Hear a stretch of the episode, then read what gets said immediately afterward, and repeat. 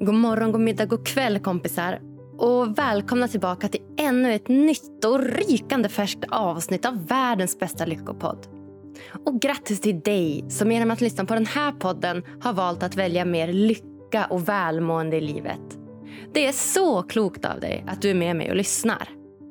Jag är precis hemkommen från en magisk helg i Göteborg där jag spenderat massor av kvalitetstid tillsammans med två av mina absolut bästaste och finaste vänner i hela världen. Linnea och Milla. Ni vet sådana där vänner som du kan vara 110 procent hela dig själv med en hel helg. Ja, det är bland det vackraste som finns tycker jag. Men nu är jag tillbaka i Stockholm igen och ska testa på en alldeles sproilans ny poddstudio här för mig. Jag är på jakt efter ett nytt ställe att hålla till på och hittar en studio som heter Stray Dog Studios som ägs av ett gulligt litet givmilt par som ligger på Söder här i Stockholm. Jag har ju minst sagt blivit en riktig ljudnörd här efter alla år bakom Lyckopodden och dessutom efter alla utmanande år under just coronapandemin. Ja, där blev vi ju tvungna att spela in mer eller mindre alla intervjuer på distans. Såklart efter bästa förmåga. Men jag kan säga att det resulterar ju också i lite skiftande kvalitet på ljudet emellanåt. Ja, det har ni säkert hört. Det blir ju alltid bäst att spela in poddar på plats tycker jag. Så himla bra. Och vem är jag som pratar då? Jo, Agnes Sjöström heter jag som vanligt och jag är här för att sprida lite mer lycka och välmående till dig som lyssnar. Och idag, idag tänkte jag faktiskt göra det tillsammans med en gammal lärare till mig. Jag pratar med professorn Magnus Sverke som har haft både ägg och pärlor till chefer. Idag gästar han Lyckopodden för att sprida den senaste forskningen inom det organisations och ledarskapspsykologiska fältet. Redan 1995 tog Magnus sin doktorexamen och avancerade sedan till professor år 2004 på psykologiska institutionen på Stockholms universitet. Där också jag gick mitt masterprogram. Idag ligger Magnus forskningsintressen främst inom psykosociala arbetsmiljöer, hälsa och välbefinnande, ledarskap och anställdas attityder till arbetsplatser.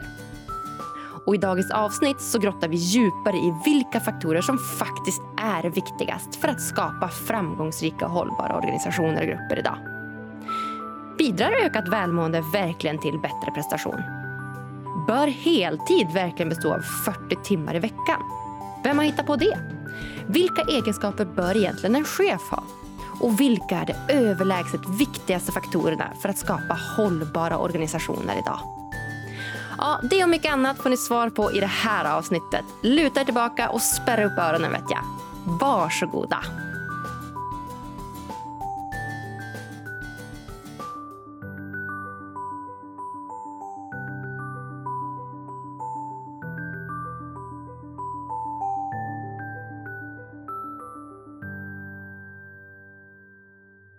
Ja, då säger jag hej och hjärtligt välkommen till Lyckopodden, Magnus Sverke. Tack så jättemycket. Kul att få vara med. Ja, tog bara två år att få hit dig. ja, det har varit skitmycket att göra. Eller förlåt, det har varit väldigt mycket att göra på sista tiden. Men nu är jag med i matchen. Nu är jag i matchen? Mm. Ja. ja, jag förstår det. Och jag tycker att det är jättekul att du äntligen är här. Så att eh, det är inga aggressioner mot det, utan jag tycker bara att det är magiskt att äntligen få prata med dig igen, ska jag säga. Mm. Ja. Kul, detsamma. Ja, ja, vad kul. Vi skrev ju masteruppsatsen ihop på masterutbildningen här i ledarskaps och organisationspsykologi på SU. Ja, eller jag handledde när du skrev din uppsats. Det är sant. Mm. Jag skrev, du mm. handledde. Mm. Ja. Jag är glad att jag inte behövde skriva den. Ja, mm. ja det förstår jag. Du har skrivit nog med uppsatser i dina dagar. Kommer du ihåg vad vi skrev om då? Eller jag skrev om. Ja, men äh, jag borde ju ha läst den nu så jag kunde säga precis allt. Men ja. äh, arbetsmiljöns betydelse för hälsa, välbefinnande, stanna, sluta kanske? Exakt! Du är inne på helt rätt. Vad mm. som får chefer att stanna eller mm. sluta mm. på arbetet. Mm. Den var riktigt bra tycker jag. Jag är faktiskt riktigt, riktigt nöjd. Ja, men det är bra. Ja. Det ska man vara, för man lägger ner väldigt mycket tid när man skriver en sån där uppsats och då är det skönt att man är nöjd med sitt arbete efteråt. Då. Ja, mm. exakt. Verkligen. Mm. Jag skrev ju en uppsats där också i kandidaten. Då skrev jag, vad skrev jag om då? Då skrev jag om eh, också om olika faktorers påverkan, ja, olika miljöfaktorers påverkan på någon slags anläggning, ridskolanläggning eller så. Jag ska om hästar kopplat till arbetsmiljö. Också. Ja, mm. också spännande. Men eh, den här var jag ännu mer nöjd med. Så mm. det var kul. Det är bra. Arbetsmiljö är viktigt. Det är viktigt. Det är Mm. det. Ja. Mm. Och sen är jag ännu mer stolt över den för att det är nämligen så att jag skrev ju den och sen efter jag var klar med den så kände jag att så här, shit, det här är ändå viktig kunskap som behöver nå ut. Så att jag hade ett litet mål med den här uppsatsen. Den här, den här vill jag sprida till Mm. chefer i Sverige. Jag tycker att den är viktig. Och i tisdags, igår, idag är det torsdag, i tisdags så presenterade jag faktiskt den här uppsatsen för ett gäng chefer i Sverige, uppe i Piteå. Hundra chefer stod jag och föreläste för. Vad får chefer stanna och sluta på arbetet? Så det var skitkul. Ja, det är bra. Ja, Det är bra. Eller hur? det är nästan det svåraste med forskning, att nå ut, få saker att komma till användning, komma till nytta. Så alla behöver vi göra små insatser för att gå ut och prata mycket om det vi gör. mm. Mm. ja men verkligen. Mm, verkligen. kul att du fick träffa dem. Ja, Mm. alltså, det var så kul. Jag var så nervös. Men eh, det gick bra till slut. De, Mm. de lyssnade och jag fick lite mejl efteråt. och så här, Du kanske ska komma till vår arbetsplats, Agnes. Och lalala. Så jag bara, ja, exakt. Bra. Snyggt. Precis det jag vill. Mm. Ja. Ha, men nu ska det inte handla om mig här, Magnus, utan vi ska prata om, om dig och din profession, tänker jag. Säger du det? Ja, Mm. säger det. Professor i psykologi, Mm. organisationspsykologi på SU. Ja, Ja. arbets och organisationspsykologi. Just det. Mm. Var det drömmen när du var liten? Nej. Nej, det var det inte. Nej, det är som med det mesta, det blir ett bananskal. Det är den. Vad drömde du om som liten? Ja, förutom fotbollsproffs och så, då, så var det nog, eh, då skulle jag bli gympalärare. Jaha. Och sen vickade jag lite som det, prövade massor med olika jobb innan jag var kanske 27 när jag började plugga. Och sen blev det bara en, en slump som gjorde att jag stannade kvar. Jag träffade en professor som jag fick göra ett halvårs praktik hos. Och sen var det kört. Sen, sen ville jag hålla på med forskning. Ja. Mm. ja, det var så. Mm. Vad var din liksom första kurs? Eller hur kom det sig att du liksom förstod att du ville hålla på med just arbets och organisationspsykologi? Nej, jag, när jag skulle börja plugga, jag tänkte, jag, jag drog lott mellan tre utbildningar som lät lite grann sådär som mellanmjölk, eh, lite av varje. Och det blev eh, det som eh, var föregångare till det som du har läst, personalarbete och organisation. Så jag trodde jag skulle bli personalvetare. Mm. Och jag lovar mig själv att om jag klarar första tentan så ska jag hänga kvar och gå i färdigt utbildningen. Okej. Mm. Och jag pluggade som en iller, så att jag skrev full pott på första tentan och sen var det bara att, att hänga kvar. Ja. Vad kul. Vad är det som tror att, eh, vad tror du är det som har gjort att du liksom har fastnat för det fältet och liksom akademins värld generellt? Nej, men det är nog intresset för eh, hur vi har det på jobbet. Eh, jag har haft ganska många olika jobb, både bra jobb och mindre bra jobb. Ägg till chefer och pärlor till chefer. Och kände att det här med hur vi har det på jobbet och hur det påverkar oss, hur vi mår, hur vi beter oss på jobbet, hur väl vi presterar, om man vill stanna eller sluta. Det var väl egentligen det som var intressant. Mm. Och även vad kan fackliga organisationer göra för att förbättra för oss på arbetet. Mm. Så det, väl, det var någonstans där som, som det började. Ja, jag förstår det. Professor. Jag tycker att det är coolt. Professor. Jag hade gärna varit professor Sjöström. Det kanske kommer. Mhm. Ja. Det är inte så himla coolt, men, det, men ja, man har att göra. Man har Mm. att göra. Mm. Exakt. Tal om arbetsmiljö då. Mm. Är du bra på din egna arbetsmiljö? Nej, det är mycket lättare att vara teoretiker än att vara praktiker. Mm. Det är den lilla Mm. detaljen. Att Mm. det är lätt att säga i teorin, svårare att utföra i praktiken. Jaha, men om vi ska dyka in på ämnet då, välmående organisationer. Hur viktigt är liksom välmående för arbetsplatser idag?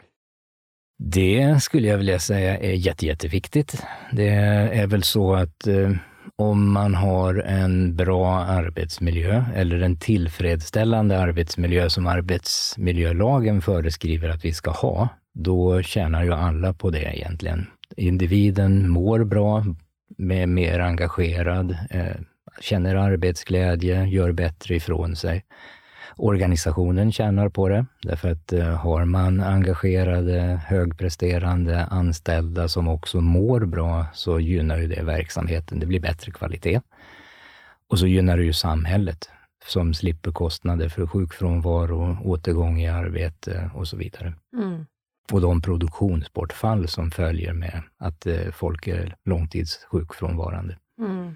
Ja men verkligen, exakt. Det finns ju många delar att, hoppa in i här. Och, och som du säger, det känns som att vi har gått från ett samhälle där ja, men det har varit väldigt mycket fokus på prestation. Alltså det är det ju såklart fortfarande på arbets, arbeten, att man ska prestera såklart. Men så vad får oss att faktiskt vilja prestera? Det känns mm. ju någonstans som en grundläggande ja, men viktig nyckel till för företag idag, eller?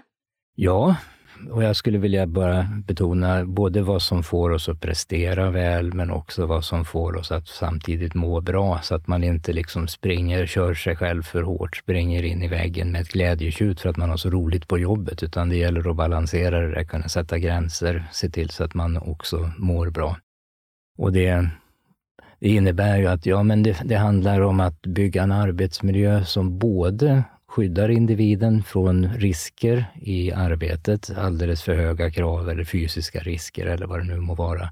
Men också som kan skapa det där engagemanget, det vill säga liksom det som man ibland kallar för friskfaktorerna eller goda resurser i arbetet för att kunna göra det man är satt att göra. Vilka är de största liksom, riskfaktorerna, om vi börjar med dem, på arbetsplatser idag? Det beror ju på vilka, vilka jobb man pratar om. Vi har ju en, en, eh, en arbetsmarknad som är ganska polariserad, skulle jag vilja säga. Det finns eh, människor som har väldigt bra jobb med fina arbetsinnehåll, känner meningsfullhet. Och sen finns det samtidigt andra jobb där kunskapskraven är lägre, arbetsuppgifterna är mer monotona. Eh, och där det också kan finnas gott om otrygga anställningar. Och vi kan prata om olika typer av tillfälliga anställningar, vi kan prata om gigekonomin och så. Så det, det, ser väldigt olika ut. Det gör väl att för en del så handlar det väldigt mycket om att liksom förebygga de här riskerna för olycksfall eller skador i arbetet. Och för andra så handlar det väl kanske att de där riskerna kan utgöras av att ha alldeles för mycket att göra. Eller om vi pratar om eh, många kontaktyrken, alltså inte elektriker, utan det man på rikssvenska kallar för human service-arbeten. Nej, men då, då kan det ju också handla om sånt som att man får ja, krav på sig att göra saker, men som kanske delvis strider mot professionsetiken. Man vet att man skulle kunna göra ett bättre jobb och man borde göra ett noggrannare utredningsarbete till exempel, men det finns inte tid för det. Just det. Så det, det finns mm. jättemånga mm. olika. Exakt, en rad beroende på egentligen mm. vilket arbete man jobbar på. Mm. För en sån vanlig faktor idag som, som känns väldigt vanlig på många anställningar generellt, det är just stress. Alltså man tänker rent liksom utbrändhet och stress. Det är väldigt hög andel ja, men, sjukskrivningar idag på grund av olika typer av uh, utmattningssyndrom. Ja, psykiska eller psykiatriska diagnoser, depression, utbrändhet och så. Mm. Mm. Varför tror du att det blivit så?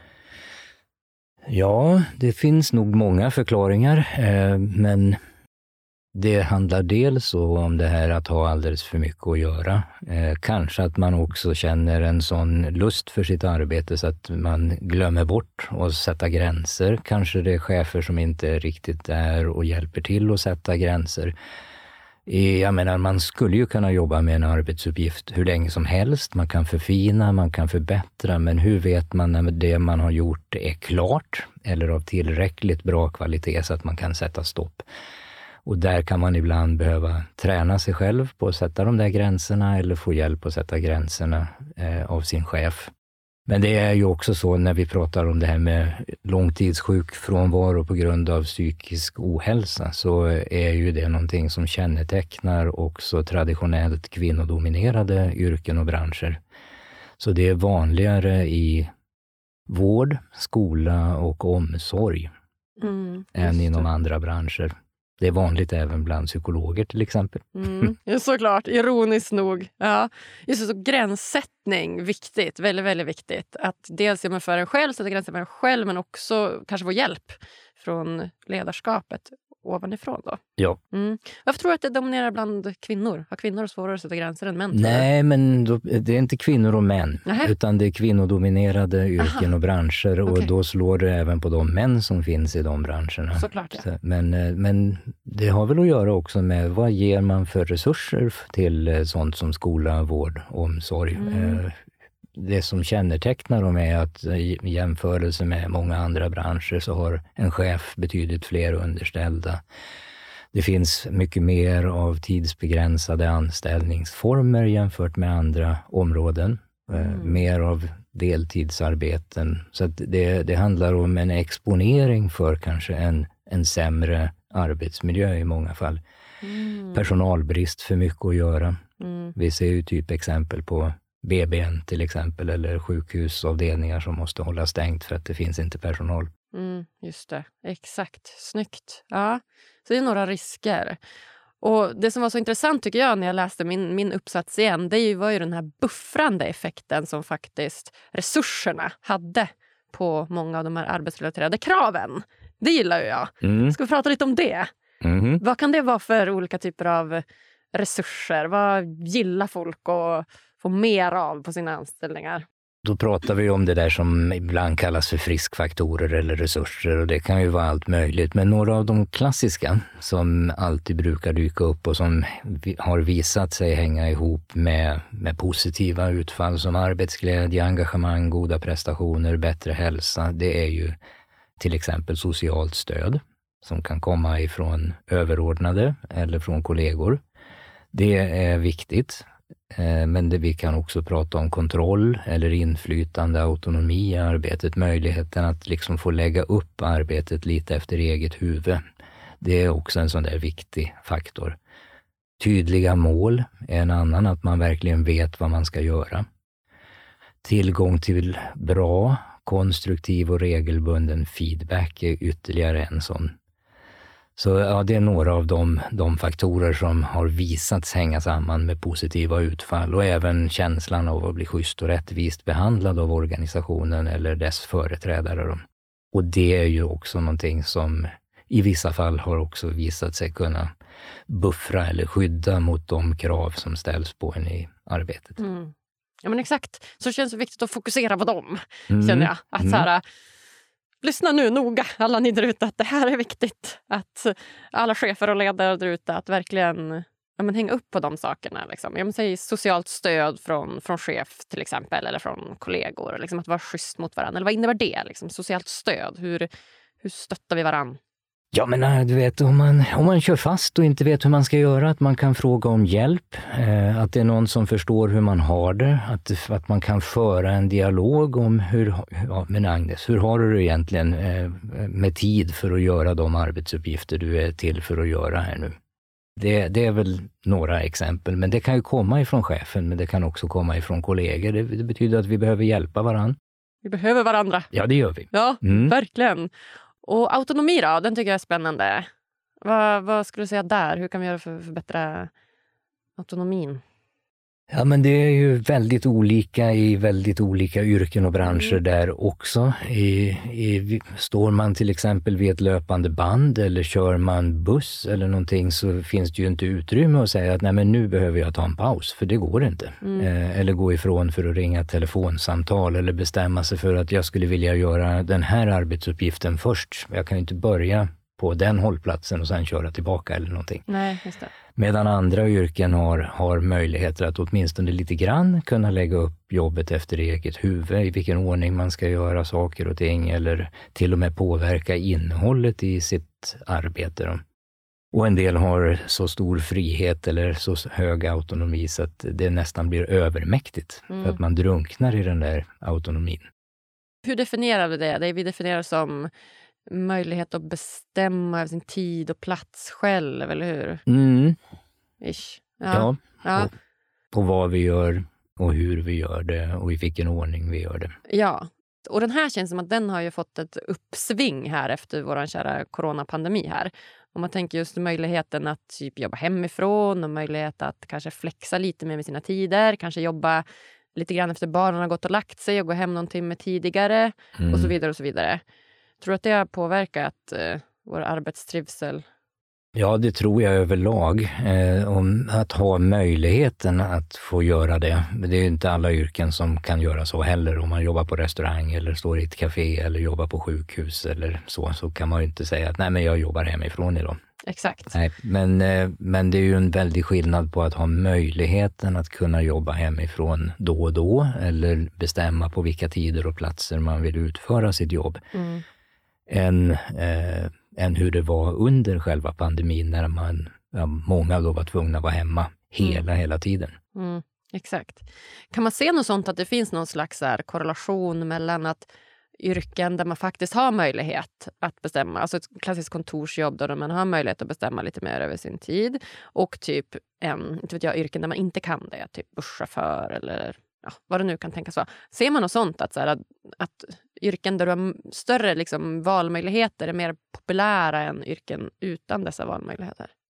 Jag vet inte om det egentligen finns forskning som har jämfört det på det sättet. Eh, utan, eh, men, men det finns ju forskning som har visat att möjligheten att få lägga upp saker, jobba på olika platser, olika tider, hemifrån eller så, för med sig en del positiva konsekvenser som att man tycker att det, ja, man kan balansera det med privatlivet på ett helt annat sätt. Eh, däremot så finns det ju avigsidor om man jobbar hemifrån för mycket också. Man får inte alltid den där regelbundna kontakten med kanske sin chef eller med sina kollegor. Det blir svårare att kanalisera ut information och så. Det, ibland är det lättare att bara gå och knacka på en dörr mm. och så har man svaret på en halv minut istället mm. för att skicka en massa mejl fram och tillbaka eller så. Mm. Men jag tror vi kommer att få se mer sån forskning framöver. Mm. Eh, vad kommer det här att betyda? Eh, och jag tror att vi kommer att se ett arbetsliv som för många inte då kommer att gå tillbaka till att man är på kontoret mm. eh, fem dagar i veckan, utan kanske att eh, man har tagit för givet att man ska kunna lägga upp saker lite efter eget huvud nu. Det tror jag också. Och jag tycker det är spännande det här för att i mitt huvud, eller i vart fall eller det jag ser i samhället idag, det är att fler och fler väljer att starta eget. Mm. Alltså det är mm. mer entreprenörs liksom boomen har ju liksom blommat ordentligt. Fler och fler vill ju starta eget, man vill vara entreprenör, man vill bestämma över sin, sin tid och plats själv.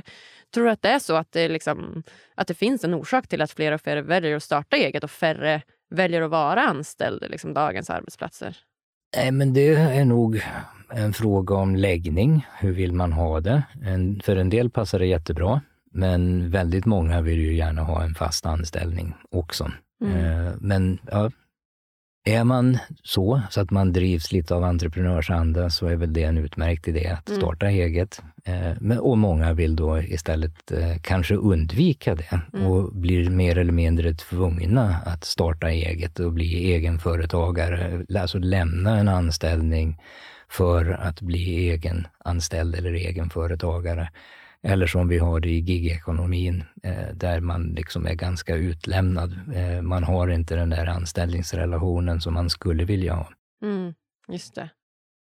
Ja, för jag drivs ju av det såklart. Mm. Jag sitter här och driver eget, så jag tycker att det är, eh, är jättemotiverande att mm. göra. Alltså verkligen på, på alla plan. Har väl svårare att relatera till den här med klassiska arbetsmiljön med 8-17 tider och du vet, det är lunch klockan 12 och det är tre fika och den här liksom, arbetsmiljön i sig. Alltså det passar ju inte mig. Jag tycker att det är utmanande att finna motivation i det. Mm. Jag tycker det är betydligt mer motiverande att ja, men, ha större autonomi då, eller vad man ska säga. Men ändå känns det som att så här, samhället, samhället generellt eh, premierar ju så här, heltidsanställning. Det är så bra. Vet, om du ska söka lån, då måste du ha en heltidsanställning ja, i minst tills vidare anställning. Mm. Ja, tills vidare anställning mm. i sex månader och så vidare. Och så vidare. Kan man se något sånt samband på att det är så att liksom, det är det som är mest populärt, helt tillsvidareanställningar? Ja, men frågar man unga människor så säger de flesta att de vill ha en tillsvidareanställning. Och många får ju istället börja sitt arbetsliv med att hoppa mellan en mängd olika provanställningar, olika typer av tillfälliga anställningar och ibland till och med sådana här nolltimmars kontrakt. På pappret är det en tillsvidareanställning, men du har inga timmar garanterade utan du får hänga på Facebook eller vid telefonen eller så för att se till att du får mhm. ihop dina pass och få lön. Mm. Så det är några av utmaningarna också. Mm. Ser man någon förbättring där då? Nej, eh, Nej, det gör man väl egentligen inte, utan eh, andelen tidsbegränsade anställningar har ökat något, men det ligger ganska konstant på runt 25 procent. Eh, mm. Men det är ju en väldig skillnad mellan olika såna här så kallade alternativa eller atypiska anställningsformer som inte är då tillsvidareanställning. Mm. Men jag menar, det är ju skillnad på en frilansande IT-konsult eller en egenföretagare jämfört med en säsongsarbetande äppelplockare eller någonting, eller en, eh, en matkurir. Mm. Eller de här med nolltimmekontrakt. Ja, exakt. Just det. Så man ser ändå att liksom, folk vill ha sina tillsvidareanställningar på papper. Det är viktigt. Ja, många vill det. Ja. Förstås inte alla. Jag menar, du är inte ensam om att vilja driva nej, eget. Nej, mm. precis. Mm. Men att det finns ändå fortfarande en, en, tung majoritet som är inne och vill ha den här tryggheten kanske. Ja. ja. Och det är ju inte helt konstigt i och för sig. Trygghet är ju väldigt viktigt för att må bra. Det är det. Ja. Mm.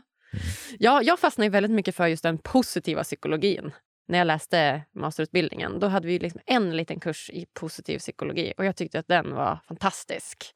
Och för oftast när man, när man pratar om psykologi och men, läser psykologi så är det mycket att man fokuserar på egentligen diagnoser och depressioner och liksom lite såna aspekter. Och jag tyckte det var så viktigt att så här, just lyfta den biten av positiv psykologi, så här, faktorer som buffrar mot psykisk ohälsa.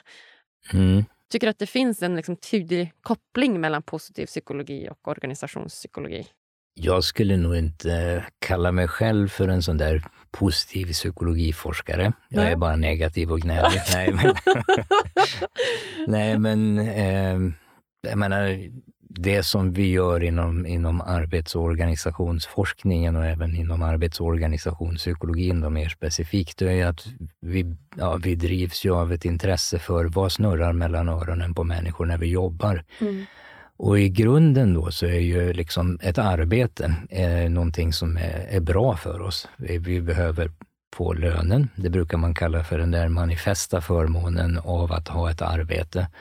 Men sen finns det ju en, ma en massa olika latenta förmåner med att jobba också, oavsett man är egen eller, eller är anställd. Men det är ju sånt som att man får struktur på tillvaron, man kan vara aktiv, man får möjligheter att använda sin kompetens, man tillhör en social gemenskap, arbete för med sig en form av status eh, och bidrar till ens identitet. Och framför allt så är det ju viktigt att arbete ger möjligheter till att göra meningsfulla saker. Mm. Sen kan det variera förstås mellan olika yrken eller olika branscher, hur mycket av det man får. Men, men vi behöver ju alla känna att vi behövs, så att mm. säga. Att vi gör någonting på jobbet som kommer andra till godo. Verkligen. Verkligen. Där har du någonting där. Meningsfullhet och social gemenskap och känna att man bidrar. Det är verkligen såna nyckelfaktorer till att känna att man, man mår bra. Identitet. Tror du att det kan finnas någon fara i att så identif inte identifiera sig för mycket med sitt arbete? Ja, det finns väl alltid en risk om man känner att man, man går helt upp i sitt arbete, att man mm. kör sig själv då lite för hårt. Mm. Den här prestationskulturen, ja, tänker jag. Det att... för med sig vissa risker. Ja. Det gör det. Så det gäller ju liksom att balansera det där som kan skapa motivation och engagemang med att också samtidigt hålla koll på att inte folk kör sig själv för hårt eller att man inte har alldeles för mycket att göra på för lite tid eller har för svåra arbetsuppgifter. Och det, man törs inte fråga chefen om råd för att det är inte liksom tillräckligt högt i tak och man vill inte riskera att framstå som den som inte kan svaret eller så. Ja, Men precis. vi behöver hela tiden fråga varandra om hur vi gör och vi behöver få feedback på hur väl vi gör det vi försöker göra. Mm, exakt, lite relationsbyggande här också med mm. socialt stöd och så vidare. och så vidare. Men om vi går in på det då, som vi säger, just ledarskapet och liksom chefskapet i sig. Mm. Hur viktigt är det för att trivas på arbetet? Det är viktigt. Eh, och jag menar, chefer har ju det övergripande arbetsmiljöansvaret för hur det är på jobbet också, enligt arbetsmiljölagen. Så chefer behöver vara där och ha en dialog med dig eller med mig om ja, men hur, har, hur har man det på jobbet och har man rimliga förutsättningar att göra det som man ska göra. Eh, bevaka att det inte förekommer sånt som kränkande särbehandling, trakasserier, mobbning eller så. Eh, eller att det finns eh, risker i arbetet. Så det är ju liksom arbetsmiljöansvaret som ligger på chefer. Men chefer kan ju också liksom vara motiverande, inspirerande, skapa en uppslutning kring vad man är till för och kanske hjälpa till att boosta att det här brinner jag för att göra. Dem. Har man sett någonting i forskningen vilka egenskaper som är liksom viktigast för att vara en uppskattad chef? Liksom, man har frågat medarbetarna det, så här, vad är en bra chef? Ja, men det har gjorts rätt mycket forskning om, det, det vet ju du också som har fått läsa om allt detta, men det har ju gjorts ledarskapsforskning under lång, lång tid och ibland har man fokuserat på egenskaper och ibland har man fokuserat på beteenden. Och idag pratar man väl mest om det så kallade transformativa ledarskapet, men även om rättvist ledarskap, stöttande ledarskap och ja, Tittar man på den forskning som kikar på då vad, vad vill man som anställd ha när, ja, utifrån sin chef då, så handlar det ju mycket om att chefen måste vara lyhörd, se, eh, ge feedback, eh, stötta när det kör ihop sig och så vidare. Det är den biten. Ja, ja Ja. Det är det. Men också att kunna fatta beslut, våga fatta beslut. Ibland är det lite svårt och inte liksom gömma sig bakom tyvärr, jag är bunden eller så. Så mm. det krävs mod för att vara chef också.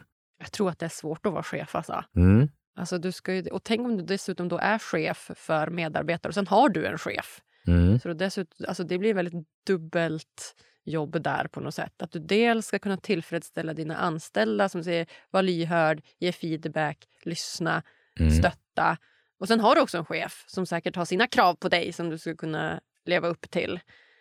Så ja. chef, chef är nog svårt. Mellanchefer sitter ibland lite utsatt sådär just för att de hamnar i kläm med krav underifrån och krav uppifrån. Mm. Eller förväntningar underifrån och krav uppifrån kanske. Exakt. Mm. Ja. Men eh, med det sagt så är det ju många som trivs i sin chefsroll också. Ja. Men det för med sig lite utmaningar och det kräver en del. Och det är väl det som är då meningen, att det ska kompenseras genom lite högre lön. Mm, precis. Men bör alltid en chef ha personalansvar? Nu kommer du in på frågor som jag inte är säker på om jag kan svara på. Men Nej, jag menar, all, inte alla chefer har det, men väldigt många chefer har det. En del har inga underställda och kanske bara har liksom budgetansvar för sig själv, så att säga. Ja. Men de flesta chefer har ju medarbetare som de basar över. Exakt.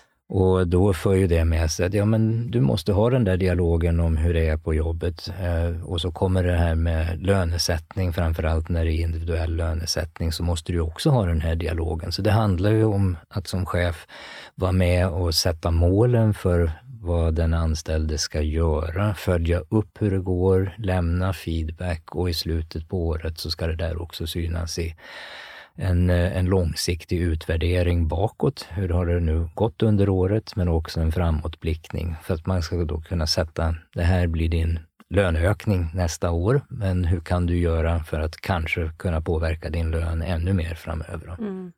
Exakt. Ja, för det tycker inte jag någonstans borde inte gå hand i hand. Alltså att bli chef, alltså det är ju, kan ju vara en sak att ta större ansvar. Men som säger, det här med, eftersom att just socialt stöd är så himla viktigt på arbetet och inte bara på arbetet utan relationsbyggande överlag är ju typ den viktigaste faktorn för att må bra. Att man har goda relationer runt sig. Mm. Och då tänker jag att det är väldigt viktigt att man har den kompetensen alltså som chef att du verkligen då men, har lärt att du har liksom, du är bra på att bygga relationer. Du är bra på det som du säger, sätta gränser, men du är bra på empati, du är bra på att lyssna. Det är väldigt mycket som ska in där för att bli en bra chef. Ja, det är det. Men man behöver ju inte ha några magiska egenskaper för att bli chef. Jag tror inte att vi kan säga att ja, men har du bara de här egenskaperna kan du hoppa in och bli chef var mm. som helst. Utan det är ju precis som vilket jobb som helst. Vi behöver få lära upp oss, vi behöver få göra fel någon gång och kanske få stöd och råd uppifrån. Och det är samma då med chefer, att man lär sig över tid. Mm. Eh, det finns kurser att gå mm. så att mm. man kan växa in i sin roll och bli bättre. Mm. Och sådana ledarskapsutbildningar kan, i alla fall om det är goda sådana, eh, leda till att chefen också blir bättre på att göra sitt jobb. Det har du rätt i. Det har du helt rätt i. Men generellt sett så brukar det vara så att så här, du blir chef när du har jobbat länge på en anställning. Och Det behöver inte betyda att du är automatiskt en bra chef. Nej, och det är väl olika i olika branscher. I en del, eh, jag menar, typexempel är väl om man pratar om skolan och sen är det någon som är jätteduktig som lärare och sen försöker man premiera det genom att den personen blir rektor eller någonting. Och det är inte säkert att man kanske vill bli rektor. Man kanske vill fortsätta att vara en bra lärare. Så att ibland är det ont om karriärvägar uppåt om man liksom inte vill bli den där chefen. Hur viktigt är det då? Karriärvägar för att du ska trivas på arbetet. Utveckling. För mig skulle det vara liksom A och O. Ja, alltså Eh, det är viktigt att få utvecklas i, i sitt arbete. Det finns det jättemycket forskning, alltså att vi får lära oss nya saker, att vi känner att vi växer in och lär oss mer. Mm. Eh, och också kan använda vår kompetens på ett bredare eller mer nyanserat sätt. Eh, det betyder ju inte att det med nödvändighet handlar om karriärutveckling så att jag måste hoppa uppåt hierarkiska nivåer eller byta organisation. Men det skulle kunna göra det. Mm. Men det skulle också kunna handla om utveckling i den roll jag ändå har. Att jag är kvar i själva rollen, men får den där möjligheten till utveckling. Utveckling, det känns som att det är, så här, det är typ det jag drivs av. Alltså, så mm. det är mm. topp ett. Som jag inte får utvecklas, då tycker jag inte att det är kul. Och då tappar jag all motivation till allt. Det måste, allt måste vara kul, då blir jag motiverad. Mm. Så länge jag har roligt, då är jag motiverad. Är det tråkigt, då blir jag omotiverad. Så är det nog för de flesta ja. av oss, att eh, har man gjort en och samma sak alldeles för länge så kanske man blir trött på det mm. och då kommer vi in på det här med, ja, med utveckling, lärande, påverkansmöjligheter, autonomi som vi har pratat om. Mm. Eller att man gör någonting helt annat, eh, byter jobb helt och hållet eller går till en annan organisation. Men man behöver utveckling jag är likadan. Jag tar gärna på mig nya saker för att jag känner att nej, men jag måste göra någonting som jag inte har gjort förut. Men eh, ibland är det lätt att glömma bort att man samtidigt bör då göra sig av med någonting av det gamla.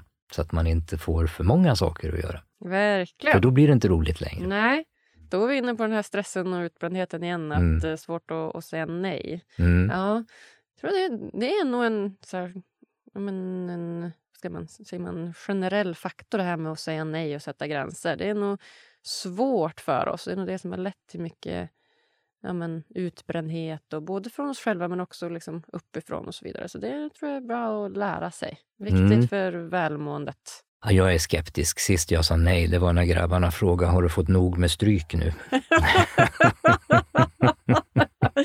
Sen törs jag inte längre. Nu törs du inte säga nej. Nej, exakt. Det är, den. det är läskigt att säga nej.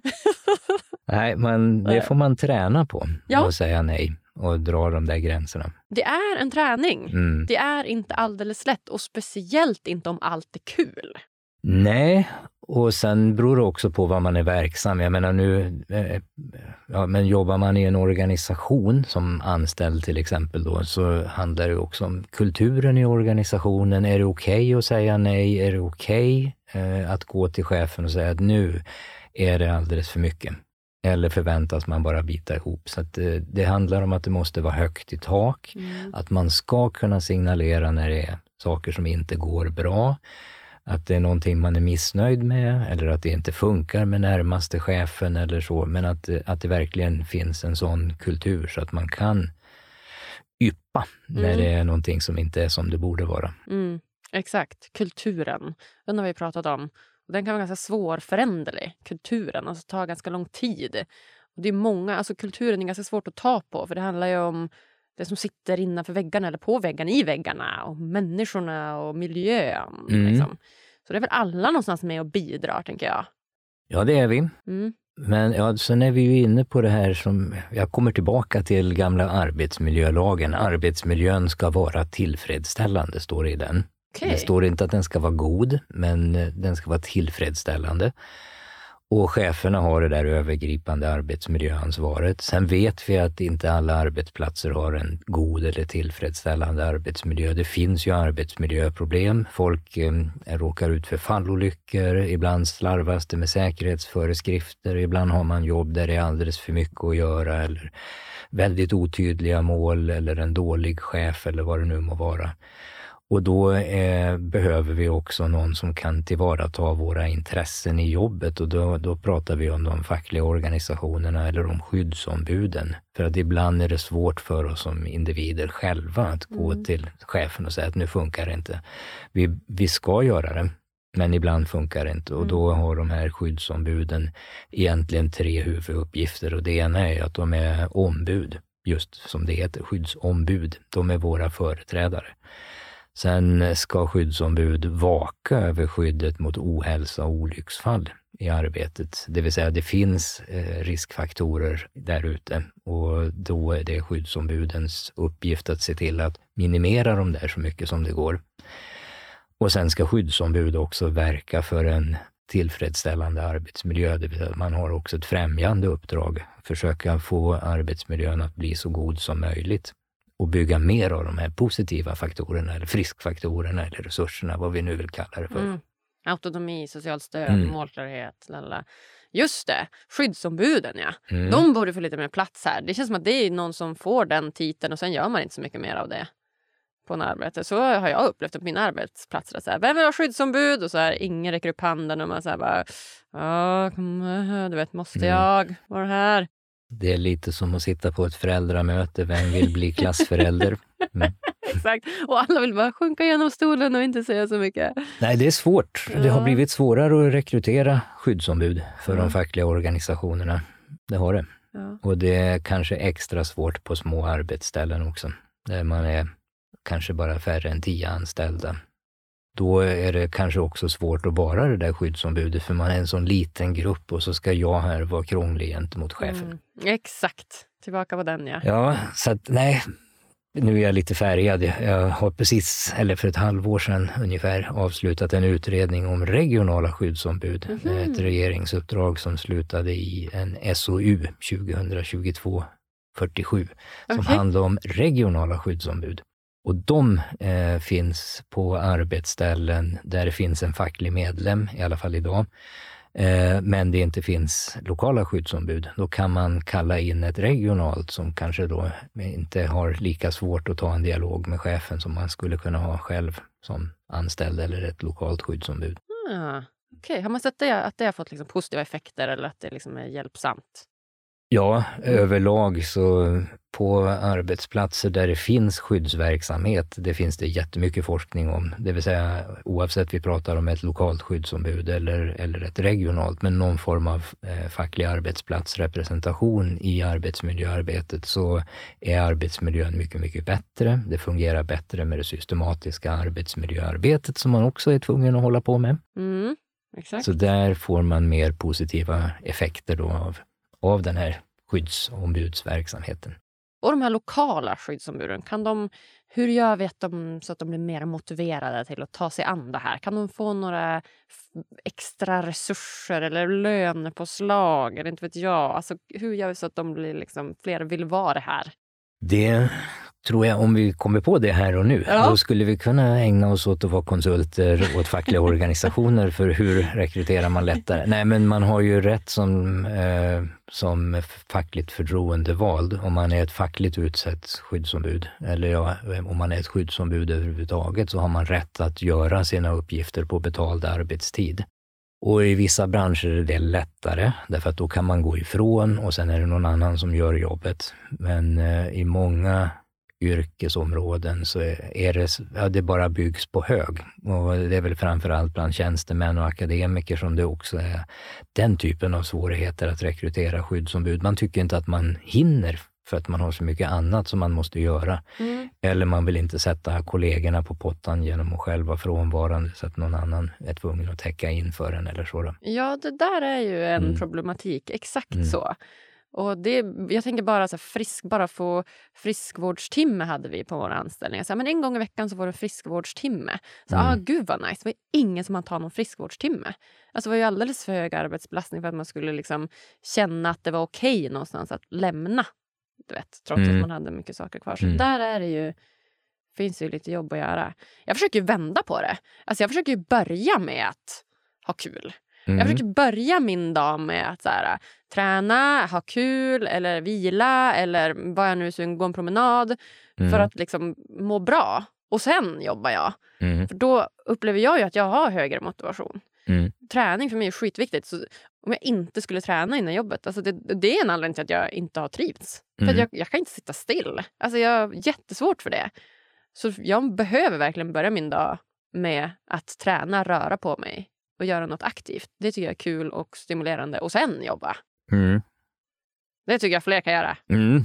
Och jag är en sån där som jag behöver en, en varm dusch och en stadig frukost innan jag åker till jobbet, annars funkar inte jag. Men jag håller med dig, det är, det är skönt att kunna ta den där promenaden om man hinner det före jobbet. Ja, eh. exakt. Det är vad man själv behöver egentligen. Alltså det är väldigt individuellt. Det är svårt att sätta in alla i en box. Ja, det är det. Ja. Och vi har olika dygnsrytmer och allt möjligt sånt där också. Men sen beror det på vad vi har för jobb och vilka friheter man har då mm. att töja på det. Och jobbar man istället natt så, eller på skift så blir ja, ibland blir det lättare att kunna göra något sånt innan och ibland blir det svårare. Men det är så. Eh, och i, i många branscher är det svårt att ta den där friskvårdstimmen på betald arbetstid. I alla fall om man pratar om tjänsteproduktion, för arbetsuppgifterna ligger ju bara kvar. Mm, så då går, jag, då går jag på gymmet på kvällen eller något sånt där istället. Mm, det är den lilla detaljen. Mm. Ja. Mm.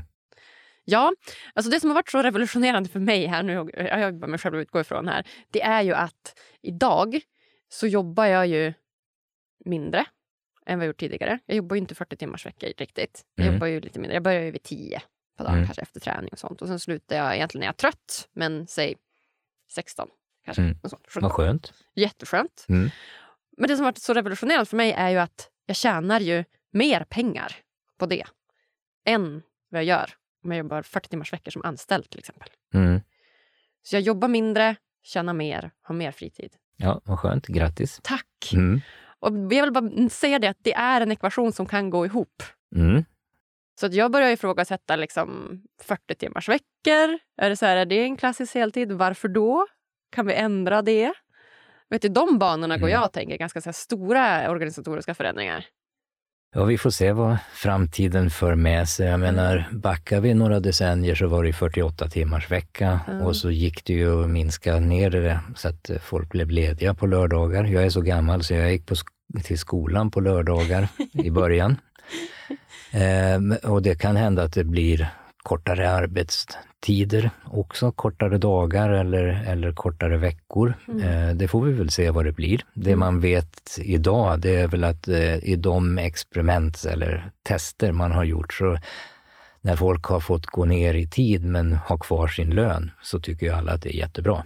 Och då är det frågan, vad har verksamheterna råd med?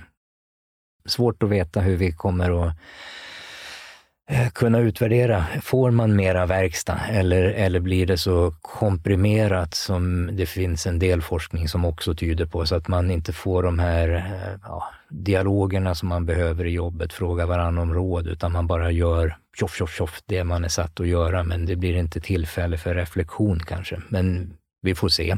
Förmodligen tänkte man likadant när man backar från 48 till 40. Så vi får se vad framtiden får utvisa åt oss. Vad tror vi då? Ja, du. Det skulle vara jätteskönt att jobba mindre förstås ja. och tjäna mer. Ja. Men eh, jag tror att det, i många branscher är ju det svårt, därför att man har kanske inte, man har inte den möjligheten. Jag menar, tittar vi på, på kommunal och regional verksamhet så det finns ju inte oändligt med skattepengar. Så, och vi vet redan nu att eh, arbetsmiljön är ansträngd inom flera olika delområden inom, inom de här ja, kommuner och regioner. Och så finns det en hel del små företag som kanske kämpar med lönsamheten och som är tveksamma till ja, men vad, vad kommer att hända då om vi går ner i tid och ska betala folk mm. samma sak som nu. Det är sant. Du har rätt i. Ja, jag tycker ju att liksom, om man tänker sjukvården, jag tycker att de är ju typ samhällets hjältar. Alltså, jag tycker verkligen, jag röstar typ oftast på det partiet som bidrar med, med mest så här, resurser till sjukvården. Alltså jag tycker att de är verkligen så här, de är verkligen våra hjältar. Och speciellt nu liksom under pandemin. Shit vad de har liksom haft överbemannat. Vad ska vi göra åt dem då? Vad ska, vad vill vi, vad, hur vill vi hjälpa sjukvården på bästa sätt? Jag tror inte vi ska nöja oss med bara ge dem en applåd nej, för att nej. de klarade corona så bra. Eh, men det handlar ju om igen då, hur värderar man olika yrken och branscher? Och det är underbemannat på en hel del ställen. Det finns för lite folk som ska göra för mycket jobb mm. i relation till antalet ja, brukare eller patienter eller så. Då. Men det är ju samtidigt en, en, en större och politisk fråga. Hur fördelar man ut skattemedel till olika verksamheter? Men, eh, men eh, ja, det händer inte av sig självt. Så att det, det, krävs någon form av strategi om man ska komma till rätta med en del av de problem som kännetecknar en del av de här branscherna som vi har pratat om. Jag tänker, ja, verkligen. Alltså, ekonomin är ju såklart viktig i det här, men jag tänker också att det borde, göra, borde gå att göra några slags liksom, organisatoriska förändringar som inte behöver kosta så mycket pengar. Finns det några sådana liksom, som du tänker på, som du funderar på själv? Att så här, Åh, om, jag, om, jag fick, här, om jag fick ändra hela liksom, organisationen i, på ett sjukhus, liksom, vad, hur hade du gjort för att göra det lite, underlätta lite för Nej, då tror jag att då ska man ha en annan kompetens än vad jag har. Ja. Eh, för jag skulle inte våga mig på att säga att så här ska man organisera ett sjukhus. Nej. Vi studerade länge sjukhus faktiskt ja. eh, i samband med bolagiseringar och privatiseringar för att se vad som händer. Men det är en helt annan sak att göra forskning på hur det ser ut och hur det går mm. och en, mot att vara den chef som faktiskt ska organisera hela verksamheten. Men det man skulle kunna säga är ju att det finns ju flera delar i det här. En har ju att göra med finansieringen. Vad, vad vill man lägga in i en verksamhet, i offentligt finansierad verksamhet? Och då blir det större frågor som är mer på politisk nivå. Men sen finns det ju också, vad går det att göra under givna förutsättningar? Och då finns det ju en hel del forskning som visar på att ja, men, olika typer av aktioner, förebyggande åtgärder är ju sånt som kan bidra till att man faktiskt kan organisera verksamhet på ibland ett bättre sätt. Men eh, det handlar också om att ge större möjligheter att fler får ta del av de här goda resurserna i arbetet, det vill säga kan man ge mer inflytande eller behandla folk på ett schysstare sätt eller ha tydligare mål och förväntningar, vara bättre med att ge feedback eller bygga bort de här arbetsmiljöriskerna. Mm. Så ja, alltså förebyggande åtgärder är ju, vad ska man säga, det är både humant och, och, lönsamt. Därför att om man inte jobbar förebyggande så innebär det ju att fler kanske slås ut, hamnar i långtidssjukfrånvaro och då måste man täcka upp det med vikarier och sen åtgärder för återgång i arbete och så. Mm. Och det är inte människovärdigt. Vi kommer aldrig kunna undvika helt att, att det blir sjukfrånvaro, men kan, ju mer vi kan minska det, desto bättre. Mm. Och det är också alltså, lönsamt för organisationen själv att slippa de där kostnaderna som det här för med sig. Mm. Alltså det är dyrt. Så vi är ju tillbaka på de förebyggande faktorerna här. Mm. Autonomi, mm. och socialt stöd och målklarhet. Och, och de... En tydlig arbetsorganisation. Ja, mm. en tydlig arbetsorganisation. Ja, snyggt. Spännande! Ja, jag tycker det ska bli jättespännande att se liksom hur, eh, hur arbetsmarknaden utvecklas. Jag tycker mig se mycket hända det rör på sig. Och Speciellt efter pandemin och som du säger att fler och fler väljer att bli egna. Och, ja, men det, är liksom, det är en ständig rörelse. Liksom. Det kan ju du säkert känna igen som har varit med ett tag. Ja, jo, men, men jag är ingen framtidsforskare. men, så vi får vänta och se. Men, och se. men vi vet ju att det finns ju alla möjliga saker som, som finns där. Det ja. finns både bra saker i jobbet och det finns dåliga saker i jobbet. Och hör och häpna, ju bättre arbetsmiljön är, desto bättre mår vi. Desto mer arbetsglädje känner vi, desto mer engagemang har vi när vi jobbar och desto bättre presterar vi. Ja, Exakt. Och Det är väl det någonstans som jag tycker är så viktigt. Mm. Alltså, det är verkligen den, de förebyggande, buffrande effekterna och välmående. Någonstans tänker jag att det är väldigt viktiga byggstenar och grundstenar för att skapa hållbara organisationer idag. Mm. Alltså att vi behöver må bra för att prestera. Och det känns väldigt viktigt att fler och fler får, får ta del av det. Mm. Ja. Håller med. Håller med. Mm. Då är vi enade. Ja, vad härligt, eh, Magnus. Jaha, vad tror du? Ska vi hoppa in på de sista frågorna här då innan vi lämnar varandra? Och jag? Absolut. Ja. Och eh, den första frågan är ju då, vad gör dig riktigt lycklig? Mm. det är så många saker. Eh, mina barn, mm. mina barnbarn. Mm. Eh, när jag går och tränar. Mm. När eh, jag känner att jag gör någonting bra på jobbet eller kan hjälpa någon på jobbet. Eh, och jag kan också bli jäkligt lycklig när jag spelar med mitt gamla rockband. Mm. Det är jättekul. Ja. Nej, men bara allt som, som man tycker om. Jag kan vara lycklig över att gå ut och ta en promenad i skogen. Mm. Jag kan vara lycklig när katten ligger i knät. Mm. Nu förstår jag. Mm. Ja, det är mycket små saker som bidrar till att man mår bra och blir lycklig. Vad härligt. Mm. Ja. Vilket är det bästa lyckotips till lyssnarna? Generellt eller utifrån vad vi har pratat om nu? Nej, men generellt. Mm. Försök göra saker som eh, du känner att du mår bra av och verkligen vill göra. Försök undvika att göra saker som du kanske inte behöver, men som du tror att andra förväntar sig att du behöver. Just det. Exakt den här förväntan. Mm. Utgå från dig själv. Mm. Mm. Viktigt. Vem hade du velat se gästa Lyckopodden? Ja, vem hade jag velat se? Mick Jagger kanske? Nej. Gud, Ja, nej, men eh, bröderna Norén. Varför inte de? Eh, ifrån Borlänge. Jaha, vilka är det då? Ja, nu får man väl skämmas, men eh, en av dem spelade med Mando Diao ja. tidigare. Okay, och, men de är otroligt roliga, trevliga musiker. De var med i det här Så mycket bättre också, var det ja. förra eller för förra året eller någonting. Men ja. jag tycker de är, verkar spännande och de är himla roliga att gå och titta på. Ja, kul! Mm. Tack! Mm. Det är inget som har sagt förut. Okay. Så det tar jag till mig. Tack! ja, nej, är det något så slutligen som du vill dela med dig av till lyssnarna som du inte har fått säga än? Ja, jag vill säga en sak. Då. Ja. Och det är att eh, när man, nu har vi pratat arbetsmiljö och arbetsmiljö låter ibland tråkigt. Det låter som den fysiska miljön och så. Men jag skulle bara vilja trycka på att arbetsmiljö är egentligen förutsättningen för en god verksamhetsutveckling oavsett vad vi pratar om för typ av jobb. Så när man pratar om vad ska vi göra, vad är vi till för, så måste man också prata om förutsättningarna att kunna göra det som vi är till för. Det vill säga, man måste prata om arbetsmiljön. Så arbetsmiljön och verksamheten behöver gå hand i hand. Snyggt! Mycket bra avslutande ord skulle jag säga. Det, det märks att du är professor och väldigt tydlig när du pratar. Så jag säger bara tack, tack, tack snälla Magnus för att du kom och gästa mig på Lyckopodden! Tack, det var roligt att vara med. Ja, det är verkligen bara professorer som kan uttrycka sig så otroligt tydligt och klart som Magnus kan. För första gången kändes det som att jag faktiskt fick svar på alla mina frågor innan tiden rann ut. Och det är inte ofta kan jag lova. Mer professorer till podden känner jag spontant. Vad känner du?